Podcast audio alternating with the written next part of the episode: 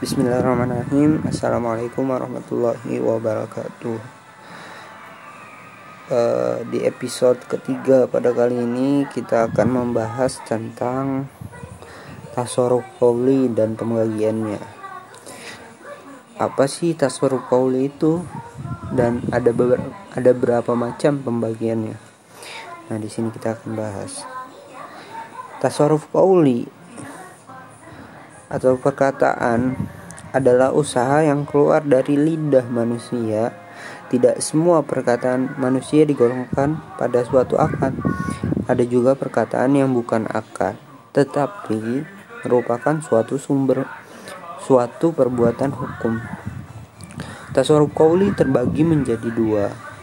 Yang pertama adalah tasarruf qauli aqdi adalah suatu yang dibentuk dari dua ucapan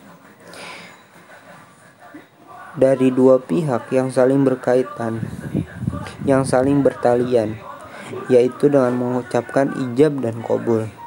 Pada bentuk ijab dan kobul yang dilakukan para pihak ini disebut dengan akad, yang kemudian akan melahirkan suatu perikatan antara mereka.